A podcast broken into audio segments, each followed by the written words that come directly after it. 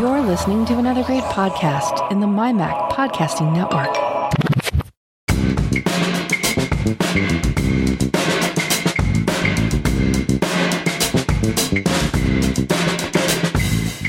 Hey, Melissa. Hey, Elisa. Episode 405, Geekiest Show Ever, coming your way. What's new? Not a whole lot. Well, well, a lot of traveling. Oh yeah, a lot of traveling. Yeah, you A just got of back from a trip. yeah, you? just got back from Florida where it was nice and hot. And you survived. next- and we survived. And next week we're heading down to Virginia. Everything's down south, huh? When are you going to come west? We don't have any plans for that because then after Virginia we're going on a 10 day cruise. Nice. Are you looking forward Yeah. to it? You're out. This is like old hat to you. you you're a pro. You're Oh yeah, this is our Pro 18th cruiser. Mm-hmm. cruise. 18th cruise for our 40th wedding anniversary. Aw, happy. I got married very, very young. How Very, you? very young. Let's just 12? say, it's, yeah, something like that. Yeah, I was just, I was a child bride. Those are the best kind, right? So, because I was in Florida, I decided not to upgrade my phone to iOS 17. Did Uh-huh. you? Not the phone, but I have upgraded all the other things. And actually, in this household, like I am itching to upgrade hardware because in this household, we are now divided. We have divided houses. We have, out of the four of us in the household, uh, only myself and my eldest are able to upgrade to iOS 17. My husband and my youngest are not able to. They're stuck. In fact, the youngest is even further behind. He's still stuck on iOS 15. So it is time. It is time. You know, when when the kids were little, it didn't matter as much. You know, we would just give them the hand me down phone and it could be like really old. But my youngest has been using my it was at one time it was my iPhone 6s. So that's that's what he's been using. We've replaced the battery in it a couple of times and you know how kids are and you know, these days they play a lot of games, they watch a lot of video and it just really just it eats up the battery. So it's time to move on up and get everybody on the same operating system because I've run into it so many times now where you know there's a, there's new feature sets on the Apple TV for example and there's this you know that little badge that little just oh those things like annoy me. I can't stand those little badges. I usually keep them turned off for everything but on the Apple TV you can't really help it because it'll just nag you and nag you until you upgrade. Um, and I don't even know what it is it's asking for, but it'll say, you know, these features are not available for this profile because, you know, one or more of their devices is lagging behind, basically. So let's see, everybody is, um, yeah, the, the watches, that can create a problem too, like especially with workouts. Um, I'm trying to get the kids to use the Apple Fitness Plus a little bit more. At least my youngest is. He likes, he actually likes Pilates, believe it or not. He actually will use the Pilates workout, and it's kind of funny. I get exhausted just watching him do it. but uh, I think he has a Series 3 watch. And uh, speaking on the watches, have you been trying to use the quick actions and things like that, or did you give up on that? Oh, no, I don't. Yeah. I didn't do that. I have and been maybe when I trying- upgrade my watch, Yeah. whenever that happens to be, maybe it'll be a little bit easier. Yeah, I wonder about that. I've been I've been trying to pay attention and I'm thinking, well, what really is the difference between the double tap feature that they're promoting along with the Series 9 watch versus what we can already do in the accessibility settings? And the only thing I can think of is that maybe the graphic, the animation is a little bit different. Now, I haven't upgraded my watch to WatchOS 10 yet, so I don't know. We'll see what that looks like.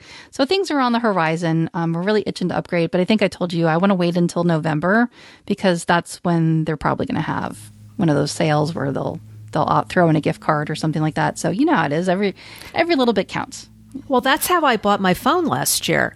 Yeah. I end up last year the phone was the 14, but Mm-hmm. they didn't have a deal on the 14. They had a deal on the 13, so the Right. 13 was cheaper than the 14 and I got back I forget how much it was, maybe a 100. dollars Mm-hmm.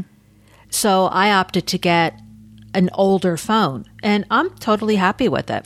Yeah, I mean, I was actually thinking about getting an older phone for my husband, but it, you know, it's like tight. It's like, oh man, I re-.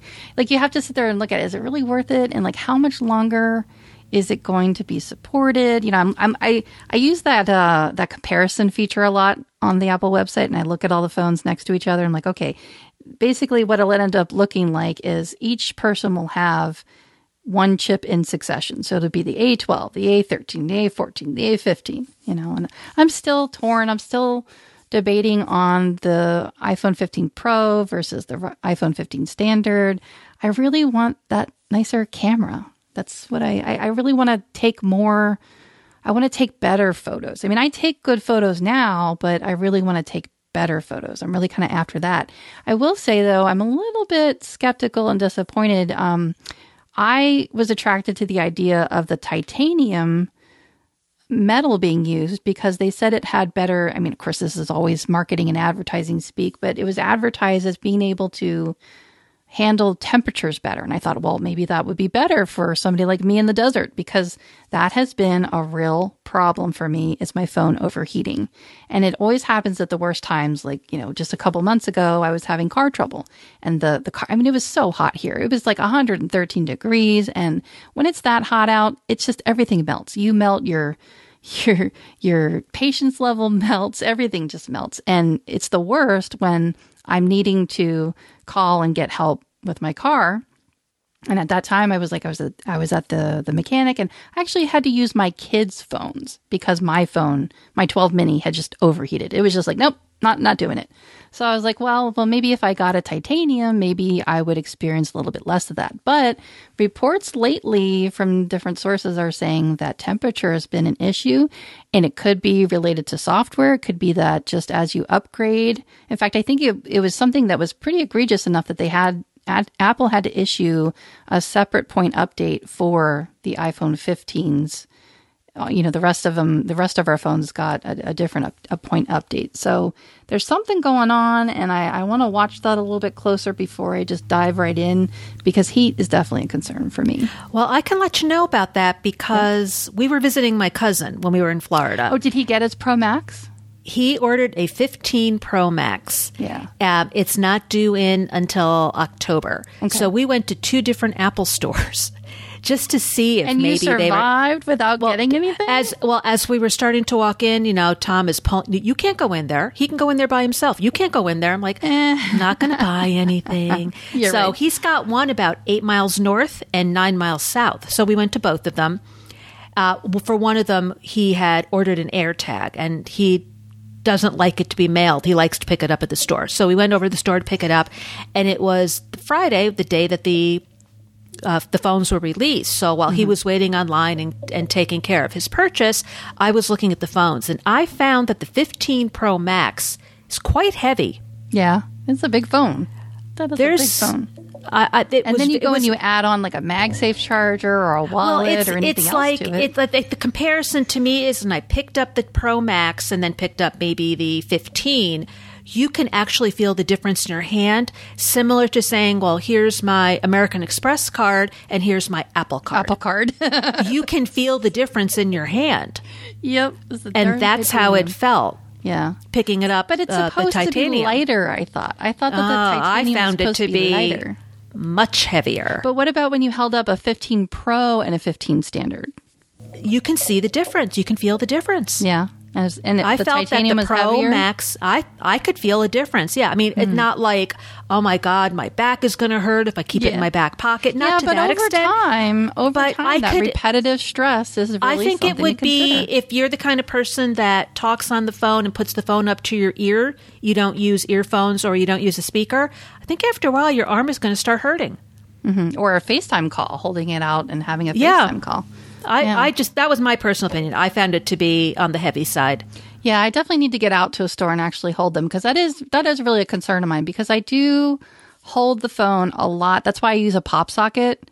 I know it sounds silly, but I just I love my darn pop sockets because it helps me balance the load in my hand because I really, you know, I have carpal tunnel. I mean, I suffer with a lot of repetitive stress and chronic pain, so anything I can do to minimize that is what I'm going to do. And so it might not seem like a lot on paper, but over time, that weight can really add up to a pretty significant issue. So, yeah, I mean, that's just little things like that. Um, I also saw that like they get scratched a lot easier. And I was watching one of those. I, I, I always I get frustrated when they do those. Uh, will it will it uh, will it bend or will it will it blend or the drop tests and things like that. And I always think of like, wow, what a waste! Like what a waste of resources. But sometimes it is kind of important. And I do watch the drop test. I think the blender ones, I think if, if that's still going on, I don't know. But if it is, I think that's just a total waste of, of time. But why would you do that? It's not practical. But drop tests, I think, are good to watch because you really do get an idea for how they hold up.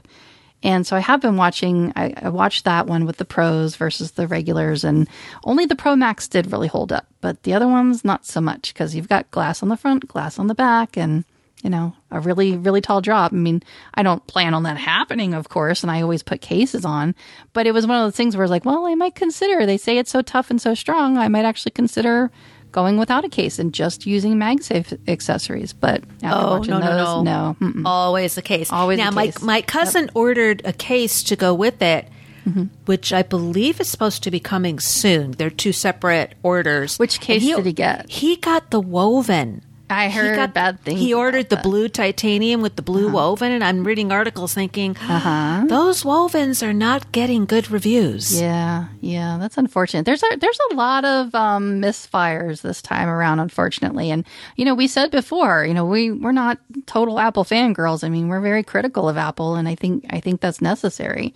Um, and I'm going to call it out when I see it. I mean, I, I really do think a lot of it was just repackaged. And I mean, I said before, like, I don't need like super, you know, oh, this is earth shattering, life changing.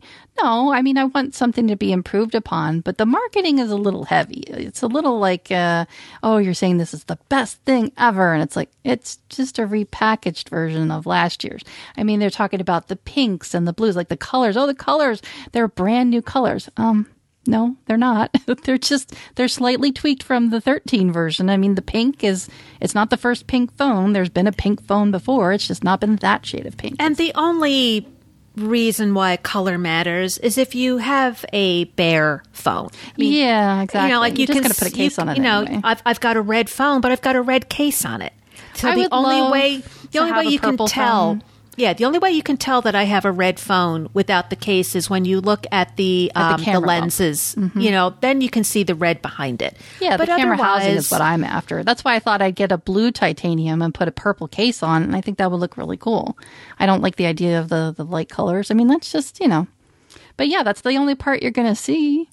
And you can even get coverage for that. So, I mean, it really, I don't know. The colors are nice, but I don't know too many people anymore that will use a bare and not put I mean, there are definitely people out there that are just like, nope, nope, nope, don't like. Two of my case. kids do. They do not use a case. Yeah. And every time I see them with their phones, I'm a nervous wreck. Yeah. And, and are they cracked? Do they? Oh yeah. Huh. Interesting. Because I, I could imagine if somebody's like really super careful with it, and you know, I'm I'm pretty careful, but I mean, you know, there's times when my hands are full, and I I've dropped my phone plenty of times, and it happens. Well, thank goodness I've gotten Tom without an a case otter on it. yeah, thank goodness I've gotten Tom an otter case. Uh-huh. He's he's constantly dropping it. Yeah. Constantly dropping his phone. And I just yeah. give him the hairy eyeball. Like, yeah. you're not getting another one. Right. so, yeah. I or have, uh, I have family or what bas- basically what I in anger. Basically and, what I what I say to him is like if you need another phone, you're getting mine and I'm getting the new phone. Yeah, exactly. How come, all, how come I always get the hand me down? So then I just look at him and then he goes, "Oh, okay." Yeah. I'm lucky my husband has never questioned that. He's just happy to have a phone.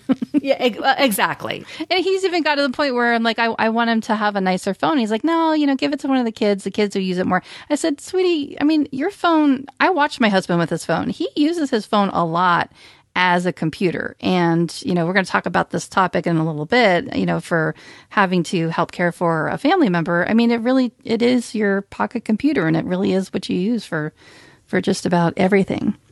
Um, so yeah, so I have not upgraded my iPhone to iOS 17 yet. I was kind of waiting for another couple little like bug fixes to come out, but I think it's going to be time. I just need to make the time. You know how you do it. I do it. I, I do all the backups and the uh, well, that's part of the problem. I haven't mm-hmm. done an amazing backup. I was traveling, so I didn't want to do it before I'm traveling. I'm traveling again next week. Mm-hmm. I think. Plus, I'm I'm uh, uh, changing from Mint Mobile to Spectrum Right. Mobile, and Right. I just don't want. I'm going to be doing that on Sunday, Yeah. and I don't want timing.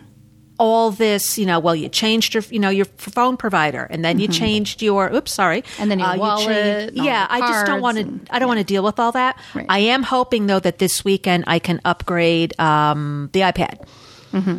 Because then I I think by Friday I should have some time that I can do my iMazing backup and then start the process. So do you I not figure have your iMazing set to just back it up periodically? Because mine's set to back it up over Wi-Fi. I'm on a laptop. yeah, I, I leave my laptop plugged in a lot of the time because Oh, I oh mine's always lap. It's always plugged in, but I don't keep hard drives attached to it. And I, my ah. iMazing backup is not on ah. my computer; it's on an external hard drive. Interesting. So yeah, that is something I have been struggling with for the longest time. I was putting it on an external drive, but this time around, when I got this new laptop, I actually went with the bigger hard drive because I just didn't want to have to to. How really much- for being able to use the the, the How much space? Oh, I forget. You know, it's going to be a couple of gigs though. I mean, it's it's going to be a lot of space that it takes. Because mine is 512, and between my music and my See, I don't photos, keep a lot of music. Oh, I have a ton of music, my Yeah. photos, and my genealogy backup. Mm-hmm. I don't have a whole lot of space left. Yeah, those those are big space piggies, that's for sure. So yeah, I just don't have those same kinds of things going on. So it's really just my and my files are all in iCloud. So I I have a 512 hard drive, and that's probably one of the biggest chunks is is the iPhone backup. But it's just more convenient because in times past when I've had to hang a hard drive off of it just for the purposes of backing it up with iMazing, it's just a hassle for me because I'm constantly traveling with my laptop. I'm constantly unplugging it, exercising the battery, you know, uh, taking it on house calls and I use it throughout the house. You know, I sit on the couch. I, I try to sit in different places just to, so it's not plugged in all the time, but overnight I always plug it in. Like that's kind of where I dock it. I, I connect it to my dock. So then my backups are just recurring over Wi Fi. So it just makes it more streamlined when it comes to that. Oh, the other thing along the lines of backups, I'm glad you mentioned that because uh, remember there was that trial for Backblaze.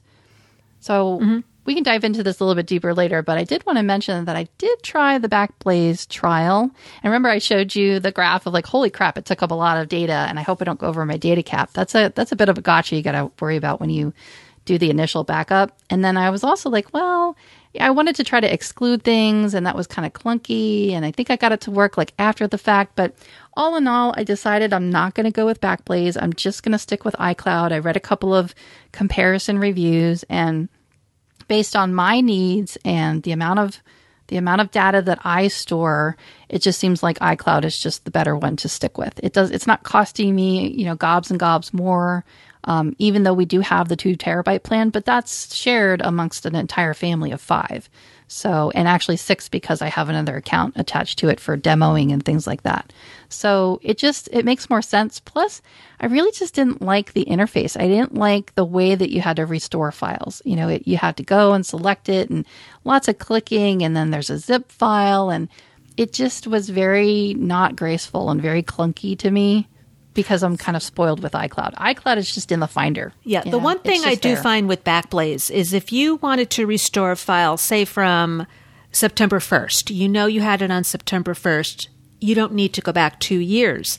Mm-hmm. It shows a little um, calendar icon that allegedly allows you to say, I want it between September 1st, 2023 and September 15th, 2023. But, but when you hit restore, it's already restoring everything. It doesn't give you that Mm-hmm. Yeah, it's not option. granular. So, I mean, it's only like my account is only for 30 days. So Mm-hmm. I'm not going back a year. So anything that I uploaded to Backblaze in January is gone. Mm-hmm. Because I don't, I'm not paying for that account. I wonder why. Is there a reason? Like, did you look into iCloud and it just it wasn't for you? Like, why did you choose Backblaze over iCloud? because it's a curious. backup where iCloud is more sharing, is more. Um, um, why am I losing my words here?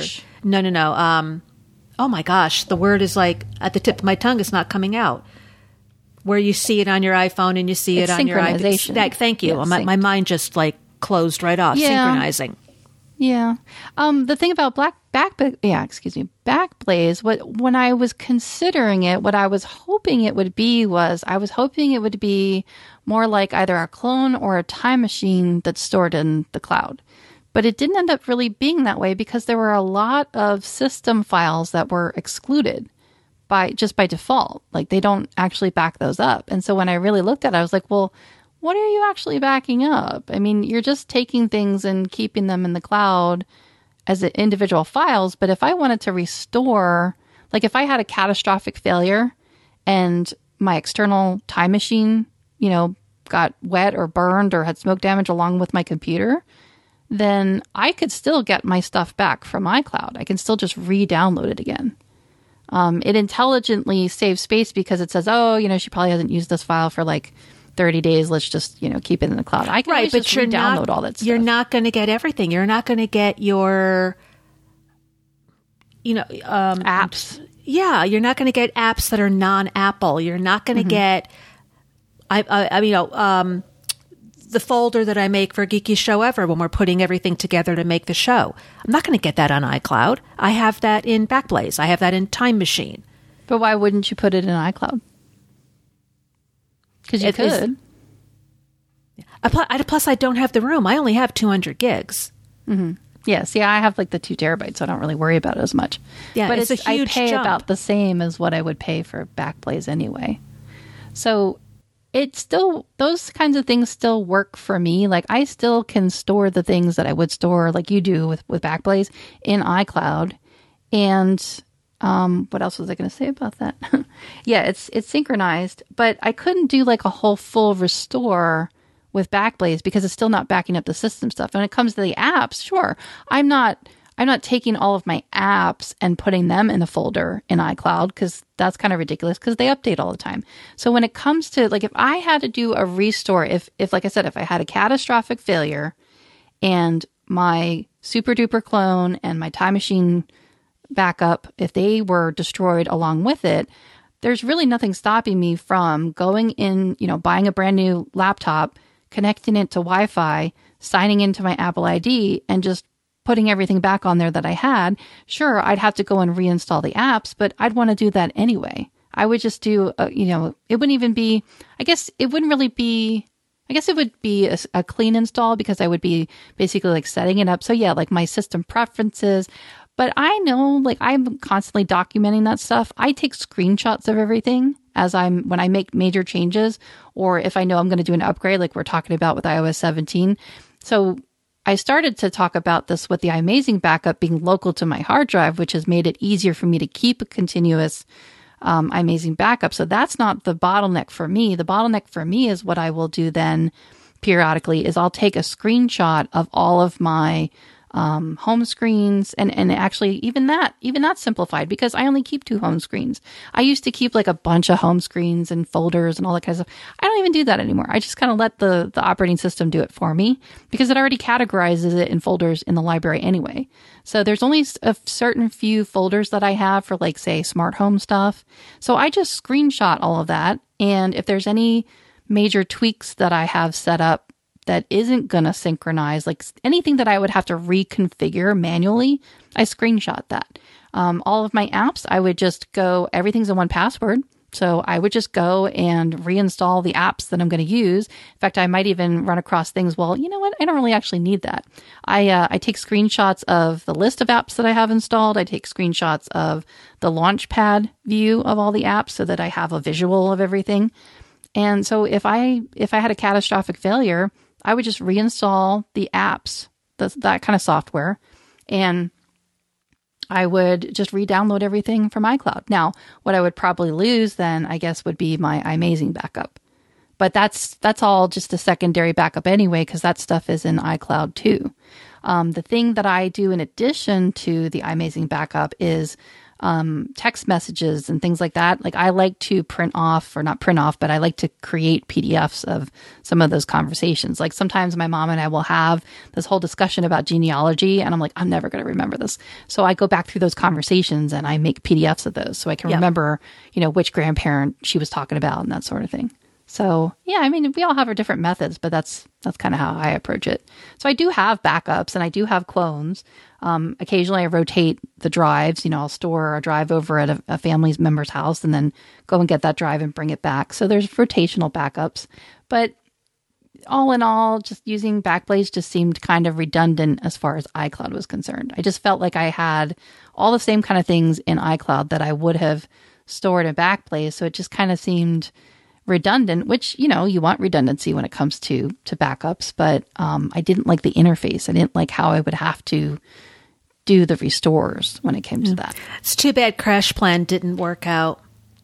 Did you like that better? Yes, Crash yeah. Plan I liked because you could why. do you could do your online backup, and it was very mm-hmm. easy to say I want this file from this date and go in and grab it. So it was yeah. great, and you could also back up to a local drive.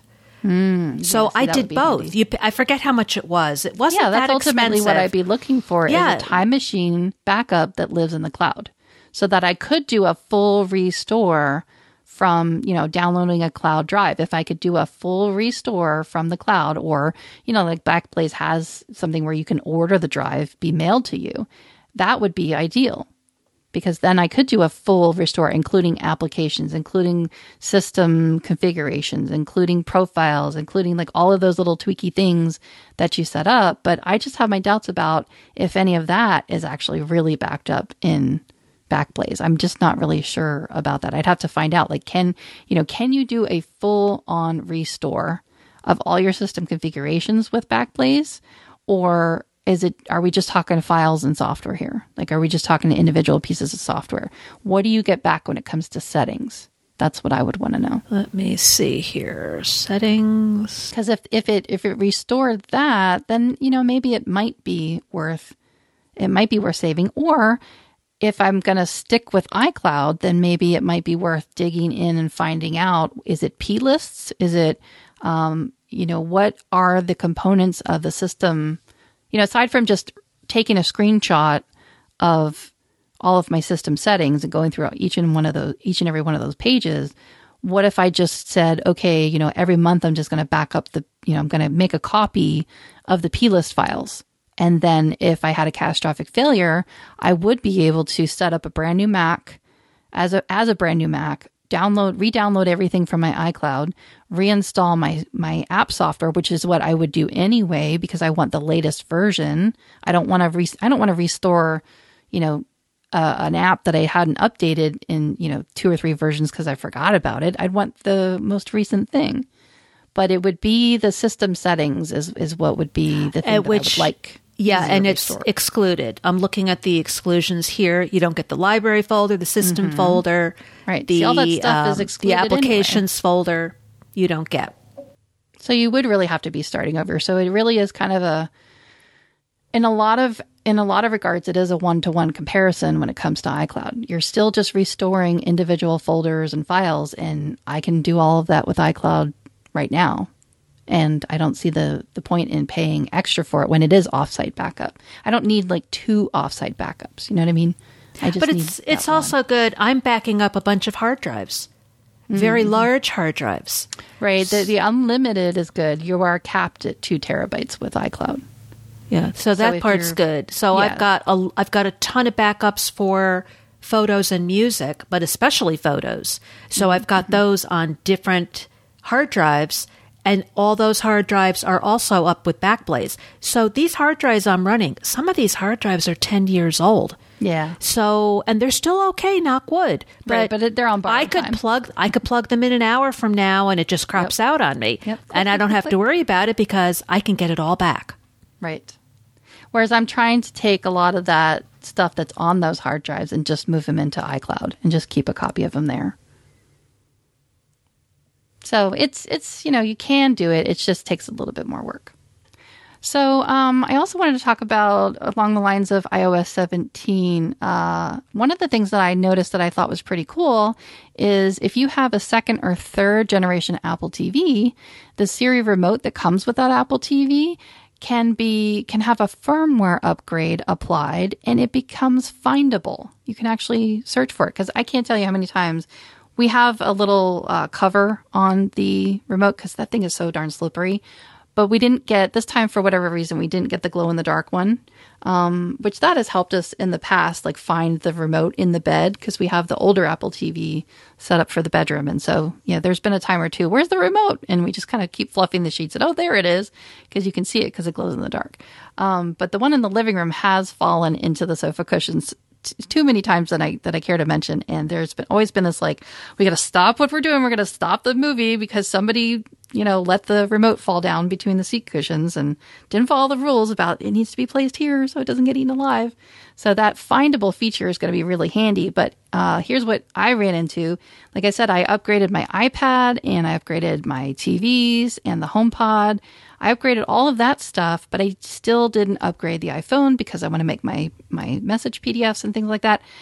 But I would think that there is a remote app in the control center for iPad, and I thought that I could forego upgrading my iPhone for the time being. If I just upgraded my iPad, turns out that's not the case. Uh, for whatever reason, you must upgrade the iPhone. I mean, it says it says it in the the little text when it talks about the upgrade, but it didn't really. I didn't take that to mean that you you had to upgrade your iPhone, like that was the thing you had to upgrade.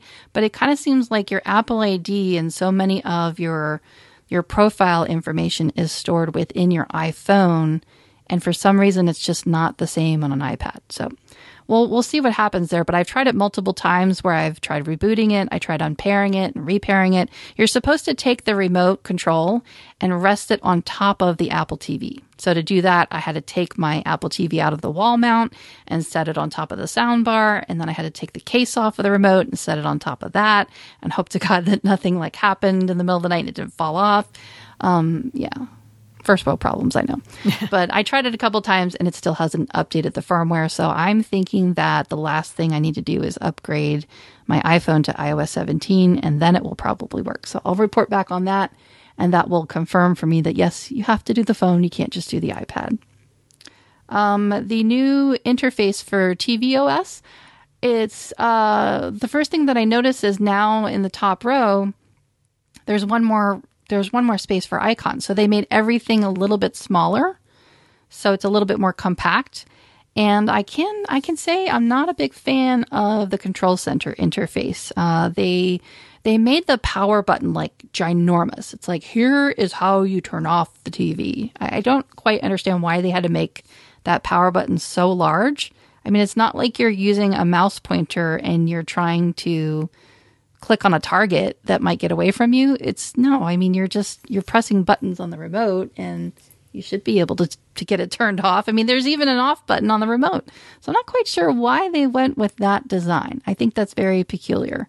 Um, because at the top, when you go to switch your profiles, those icons are way, way smaller. They're like really tiny. And I was telling you pre show, like, we really need to get a TV. Trying to watch TV for my eyes, my aging eyes, on a 40 inch TV at the distance that we're sitting from it is just, I, I'm not having a very pleasant experience trying to watch TV. So I just don't. so, I, I mean, I, I, watch it, but I'm always like asking my husband, what does that say? What does that say? Like, can you read to me what the synopsis is? It's like, oh my God, I'm turning into my parents. Yeah. So I, I don't know if the solution is just to get a bigger TV or maybe enough people will complain about the, the small icons on the interface. Because even with the big TV, I think it would still be too small. But that's just me getting off my own lawn. I don't have an Apple TV, so I have no opinion on it. You use Roku, right? Mm-hmm. Yeah. So imagine imagine the Roku interface. Imagine if they if they tweaked it with an update and they made everything smaller. I think you'd be ticked off too. Yeah, the buttons there are plenty big yeah, they they need to everything needs to be the text all needs to be bigger. Make it bigger. Uh, let's see what else is on our list here. Uh, I'll have a I, I don't know. This is becoming kind of a recurring segment just because of what I'm experiencing in my lifetime right now. Uh, uh I'll call it Adventures in High Tech Caregiving. Uh, we are now using some some systems to help manage family health care.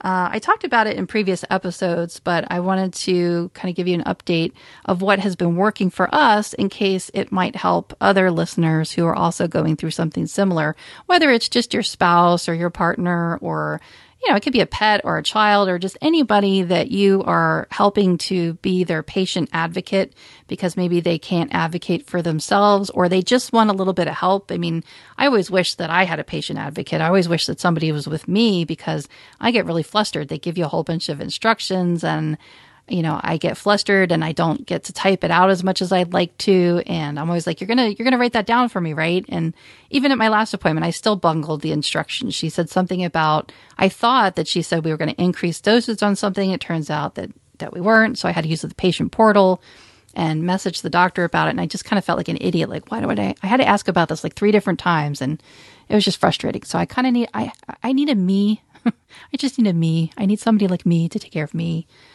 Uh, so it's been frustrating, but um, uh, I've been working with my family members, and this is kind of what we have come up with as far as a system goes because we all use iPhones, and that's that's the kicker there. Like we're all using iPhones or some Apple device. Um, it this I don't know how well this would work if you had a mixed environment where you know half the family was using Android and the other half was using Apple or or Samsung or something else. Um, but you could probably follow along with this and try to like do it in your own version. Like, you know, we're using the mail app. You might use the Gmail app. Uh, we're using, you know, Apple Calendar. You might use, uh, you could probably use, you know, a shared calendar that you subscribe to across different platforms. You know, that, that could work. But, um, you'd have to find some of these things. Like, for example, we use the reminders app now. Uh, the reminders allows you to share lists. So, for example, it started out with, you know, we had a shopping list, and I like the fact that you can use Siri to tell it to put something on your shopping list. Now, whenever something's happening with this family member, we just made a list for the family member's name and we just say, hey, Siri, you know, uh, put reschedule appointment with doctor on the, you know, so and so's list. So that's come in really handy because now there's a list with to do like action items like, okay, this family member is going to take care of this facet and this family member is going to take care of this. And between three or four of us, we're all kind of managing different aspects of this one family member's care. Um, and then there's my, you know, then there's the other side of the family that, that we're dealing with. But I have found that it just, it keeps everybody on the same page. Like, you know, hey, did you reschedule that appointment or did you follow up with this specialist and did you follow up with this specialist? Um, between that and using the shared calendar, that has been really a godsend. Um, I wish they, they would make a read only version of the reminders list because they do that for the calendar. You can create a shared calendar and then when you go to share it, so for example, we shared it with the family member, and um, they they had a stroke, so it's a little more difficult for them to navigate things on the phone um, compared to what it was before. And so there's a there's a lack of situational awareness, and so they said, you know, I don't I don't want to put it on my phone because I'm afraid I'm going to delete something. i I'm afraid that I'm going to mess it up. And so being able to share it in read only mode has been really helpful because then they have the confidence that they can view it. They can see what the upcoming appointments are. They can see if a change has been made and they don't have to worry about accidentally changing something on it because it's read only. So that's been really, really helpful. Um, but I wish they would do that with the reminders because one of the things that I'm using reminders for as like a, you know, how sometimes you use a medication and it's like off label or, you know, you think outside the box, you use something for like its intended purpose. But in this case, I'm actually using the reminders app to, and I have a separate list that is all about medications. So I started, um, it's a lot of data entry, but the way that it's been working out is I created this reminders list for this, this one family member. They're on a lot of medications because they have a, a critical illness. And what I'll do is I'll put like RX if it's a prescription and OTC if it's over the counter.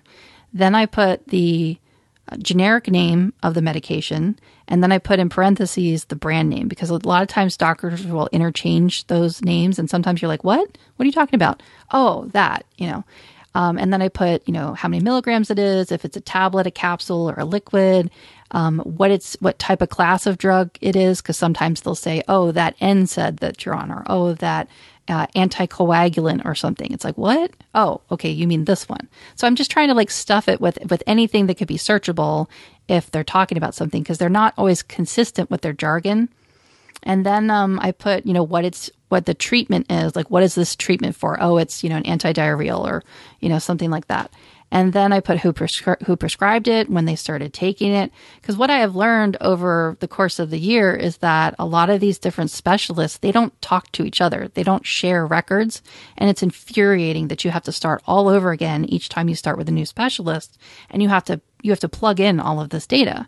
Um, sometimes they will share. There's sometimes that they will connect with the portal, and you're supposed to be able to share your patient portal stuff amongst different doctors, but they don't always participate. So it's it's just kind of a crapshoot when it comes to that. So I have found that just keeping your own records in your own central grand station is what has been really helpful. So now we have this one central medication list that we can look up when, you know, they're no longer taking a medication, we just check it off and it's hidden from the list or you could show it if if there's history that's needed there. So um, the other nice thing is that you can print out a hard copy. Um, it's not the it's not the prettiest. I mean, you can't really typeset it. You can't, you know, make certain headings more bolder or darker than others, but it is readable. It is legible. I mean, you can print out the medications list. Now, we do have in in the iOS and now iPad OS. That is one thing that's really nice. Um, I don't know how much do you use the health app at all, Lisa, for yourself or your husband or anybody? Not really, other than what fitness puts into it. Okay. Yeah, so there's a lot of things you can do in the health app, and one of them is you can manage medications. Um, unfortunately, at least I haven't seen it. I haven't seen it mentioned, and I haven't seen it in exploring it yet, but I will be looking for it. Um, I wouldn't have to make this reminders list of medications if in the health app you could share medications like you can other health data. So in the health app, you can share your heart rate and you know things like that. Um, it's been a bit of crapshoot because, like, for example, one of my parents has AFib and they shared their, their heart health with me and, you know, other, like my kids, you know, they're on medications that can spike their heart rate. So I get these notifications that there was either a high heart rate or a low heart rate, but it's like a whole day or two or days after the fact. And it's not super helpful as an immediate thing, like, oh, you know, somebody's experienced a high heart rate. I better go check on them. Like, no, it happened yesterday. So I don't know. That's not as helpful as I thought it would be. Um, but it is nice that you can see certain shared aspects of of the health. I just wish there was more like labs. It would be nice if I got a notification from my parent you know, like I get a notification when my labs are available. It'd be nice if I got some kind of notification that my parents' lab is available and I could go look into it. I don't know. Maybe it would get messy because it kind of gets all jumbled. And I mean, you should be able to like have a separate page just for that family member and go and look at their stuff. Medications would be super helpful if if you could. I know that there's apps that do it. Like MediSafe is one where it's designed that way so that if you're managing, because oh my god, prescriptions, just medication management, that is a whole a whole world uh, in and of itself. It's just managing all of that stuff is just a whole like job to do. Um, and so they've developed something where you can say, okay, I'm going to set this all up for my my loved one. They take these medications at this dosage, and you know, it tracks how many pills you've taken. It tells you when you you know you need to reorder more of that medication. I mean, it's really super, super helpful and you can share it amongst people. I just wish that it did that standard within the health app. I just think that would be really, really helpful. So it is what it is. Um, this is kind of the workaround that I'm developing is creating that reminders list of medications and then sharing it amongst the family members, except for the actual patient. That's the thing that bothers me is I wish I could just share it with the patient, but it's not read only. It's read and write. And so they, they could potentially delete a medication or check it off or, you know, how you're scrolling if you accidentally tap it. Right. Like yep. that stuff can happen just way too easily. So I wish that there was a read only version. So what I'll have to do is just print out a hard copy or, or send them screenshots or something. So future isn't quite here on that. Um, but I wanted to share that because if anybody else is struggling with, uh, you know, high tech caregiving, those are some tools that we've been using. Um, we also use a, sh- a, shared note that we call a healthcare journal. So every time one of us goes to an appointment, it's usually me, but um, I have to, you know, report whatever we discuss to the rest of the family members. So I keep a shared note with everybody and then they can get an update if they choose whenever I add something to that note. And it's kind of just like a, almost like a diary, like a journal entry, and then they can see what transpired during that visit so that if somebody else has to take that patient to the doctor, then they'll know what happened at the last visit and they'll kind of we'll all be on the same page. So between between the four family members, we're using reminders, notes, iCloud folders. That's where I'm storing all the PDFs of referrals and lab reports and things like that.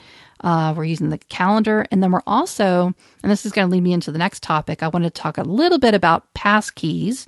I'm starting to learn about that.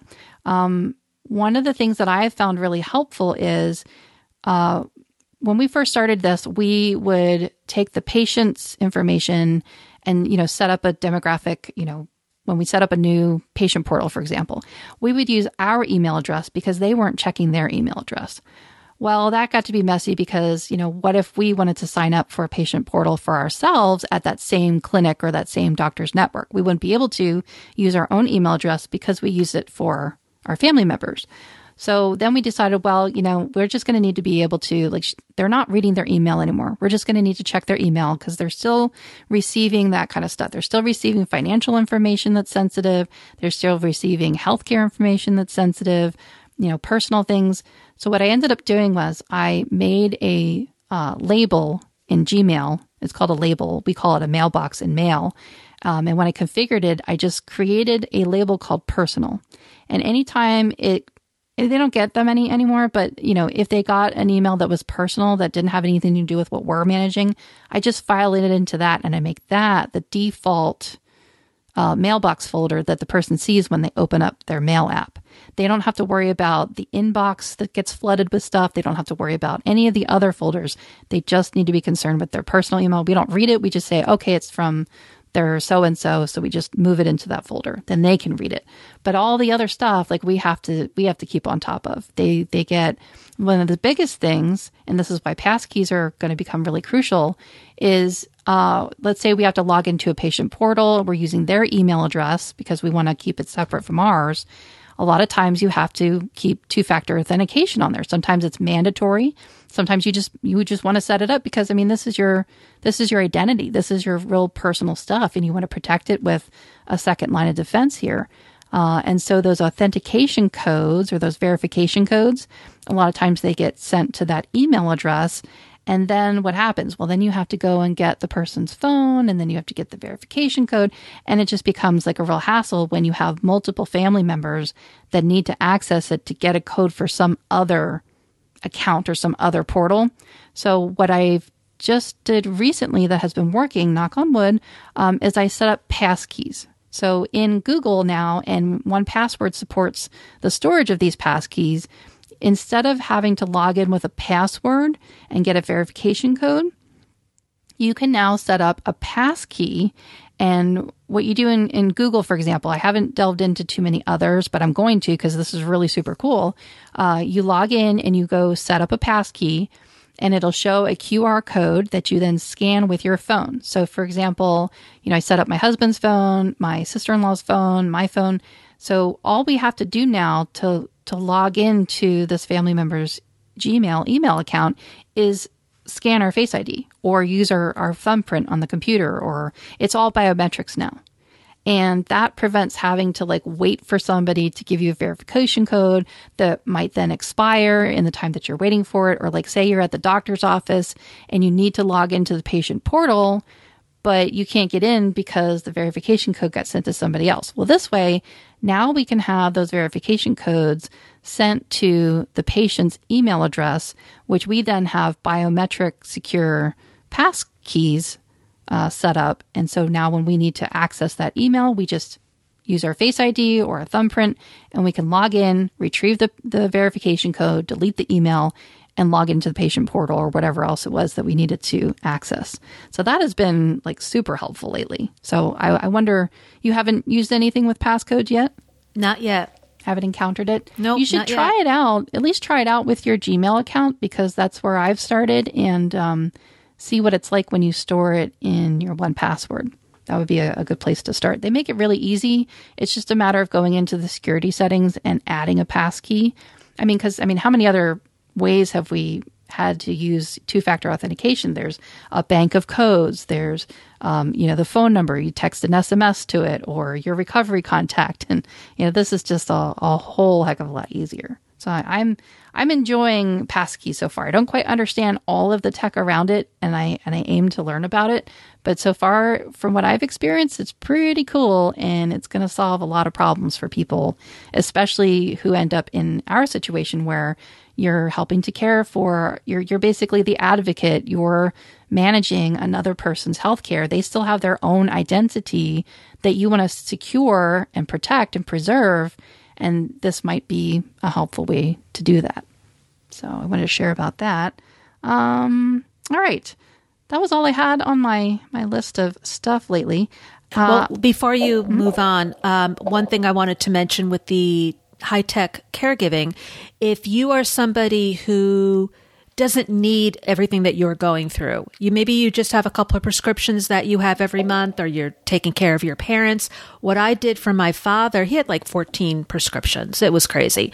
Yeah, and this, some this of them were 20. Th- Yes, some of them were three month refills, some of them were 30 days. And of course, it wasn't always the same 30 days. I was constantly at yes. Walmart, constantly. Yep you know, hello, it's me. And they would just, oh, hey, how are you doing? Yep. You know, That's how your mom, you know, how's your, how's your dad doing? So what I did is I set up with Walmart and I'm sure Walgreens would have this and CVS and other chain pharmacies. They will text you when your refill is ready to be refilled, when your prescription is ready to be refilled. Mm-hmm. Because there's, you know, there's times when you open up your cap and you're like, oh my God, mm-hmm. I only have one left. Yeah you know, will it be ready by tomorrow? Do I have time tomorrow to get to the pharmacy? So when, when, as far as the insurance company is concerned, when you are ready, when, when the insurance company says, okay, now you can do the refill for prescription A, Walmart would text me, your father's prescription of such and such is available for refill. And I would just say, yes. And then they would text me back a couple hours later and say, okay, prescription A is ready to be picked up. The cost is, and then it would tell me how much the copay was if there was one. And I didn't have to bother calling. I didn't have to listen to my father telling me when there was still three weeks left on the prescription, you got to call it in. Like, no, I don't. Mm-hmm. you know, like, right. don't yeah. worry about it. I've got it under control. So that's one way if you don't need reminders and notes and sharing. If you just, you know, you're just one of those people that needs a little nudge. Yeah, the the automation for that is definitely helpful. I do have that set up. Um, we have Sam's Club out here, and that's where I get a lot of my prescriptions. And I just did that this morning. You know, you're getting low on blah blah blah. Do you want to reorder? And I just type yes, and then it tells me it'll be ready to be picked up, and then I can plan, you know, my shopping trip around that. That is insanely helpful.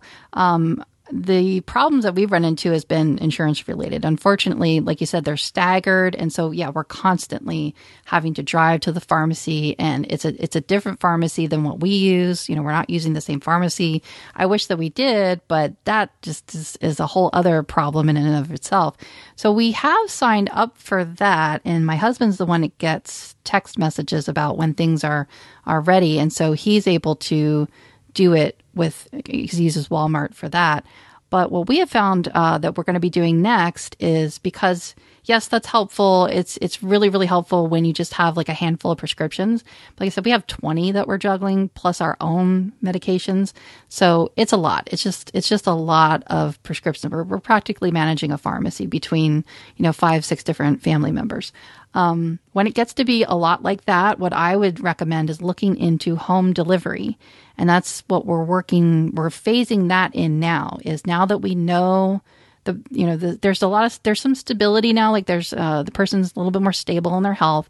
We now know that these are the prescriptions that they're going to be on for life. Uh, these are the prescriptions that they're going to be on for the foreseeable future. This is how often they need to take them. Um, so we kind of have a better handle of that. And now we're setting up home delivery. So that'll take out, you know, the sting of, of having to drive all the places. Not all of them can be set up that way, but a, a, a lot of them can. So I would definitely encourage people to look into home delivery. Um, I don't know if it costs that much more, but I mean, if you could compare the cost, like say it does cost a little bit more, take into consideration how much is your time worth? The time that it takes to drive to the pharmacy, especially if you have to go out of your way than you normally would for your own, you know, shopping and things like that. Consider how much time that's worth to you and the, the cost of fuel. I mean, it, it costs gas money to go and, and waiting online, either and through the drive through or yep. at the pharmacy counter. I mean, yep. I use CVS and it's like, I could take a shower mm-hmm. by the time yeah. I yeah. get through the drive through. A lot of it is like, I didn't get the shower today that I wanted to get because I had to go pick up the prescriptions. And, you know, it's like, you're lucky you're cute.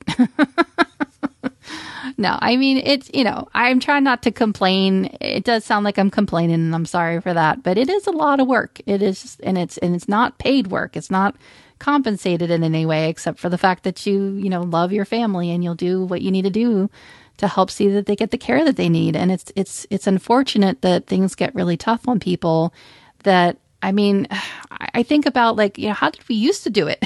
I mean, we used to do things more easily because I just don't think there was that much to manage. But now that we are living longer and we have more healthcare demands and there's just more healthcare, people are getting, you know, more better care, but uh, these things can really cause a drag on that system. You know, sure the the patient might be getting better better, but meanwhile the caregivers are starting to to fall ill and be sick because of the stress that it takes in in caring for that other person.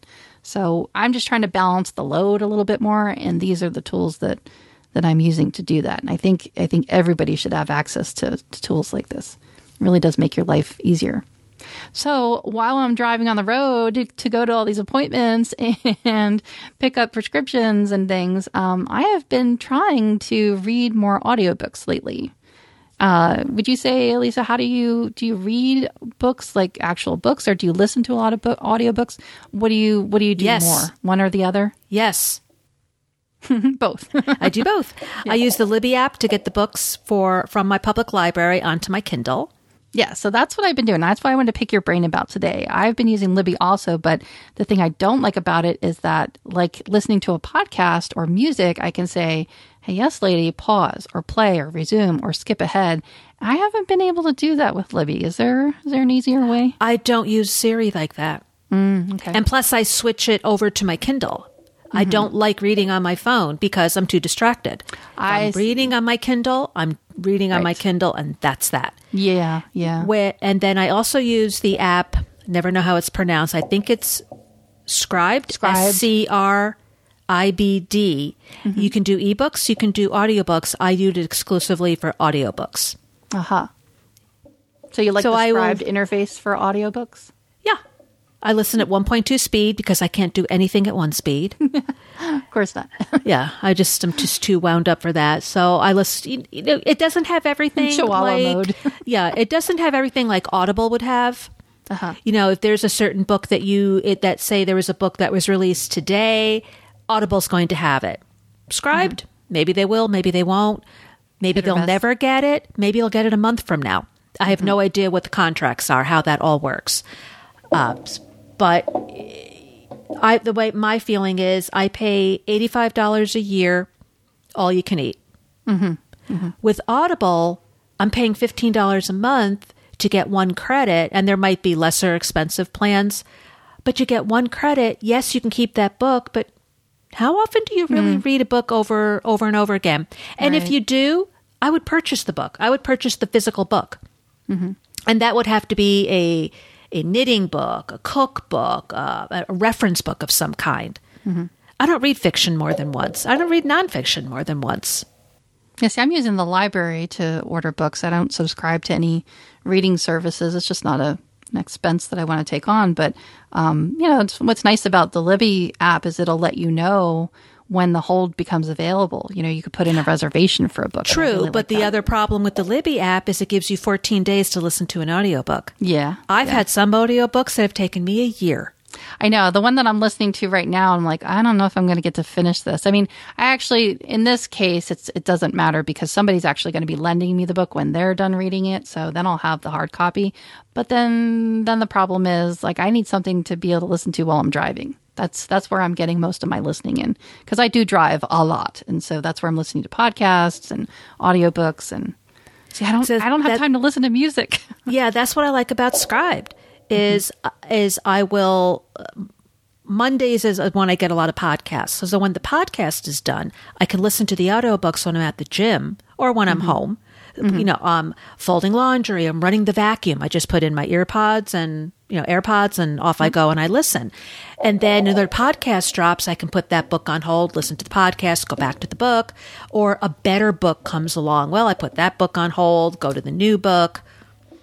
Yeah, I was reading a book on I think I talked about this before. It was it was a book on John Adams and it took me 2 years to get oh, through it. Wow. 2 years because you were multitasking. it was just yeah. such a dry book. Yeah. You're like, oh, yeah. Oh, oh, and then a better book right. would come along. I'm reading this one now. Yeah, and, and then exactly. it got to the point where I said, I am finishing this damn book. Yeah. I have a hard time with attention span, and you know, it could be ADHD or something like that, where I have to listen to it over and over again. See, that's why I need Siri because so many times I'll be listening. I'm like, wait a minute. I think I stopped paying attention about two minutes ago. So I need to replay that part. So I want to be able to say, hey, yes, Liddy, skip back two minutes or rewind two minutes. Or, you know, sometimes you just want to hear something over. Um, but I really like being able to control it with my voice while my hands are busy doing stuff.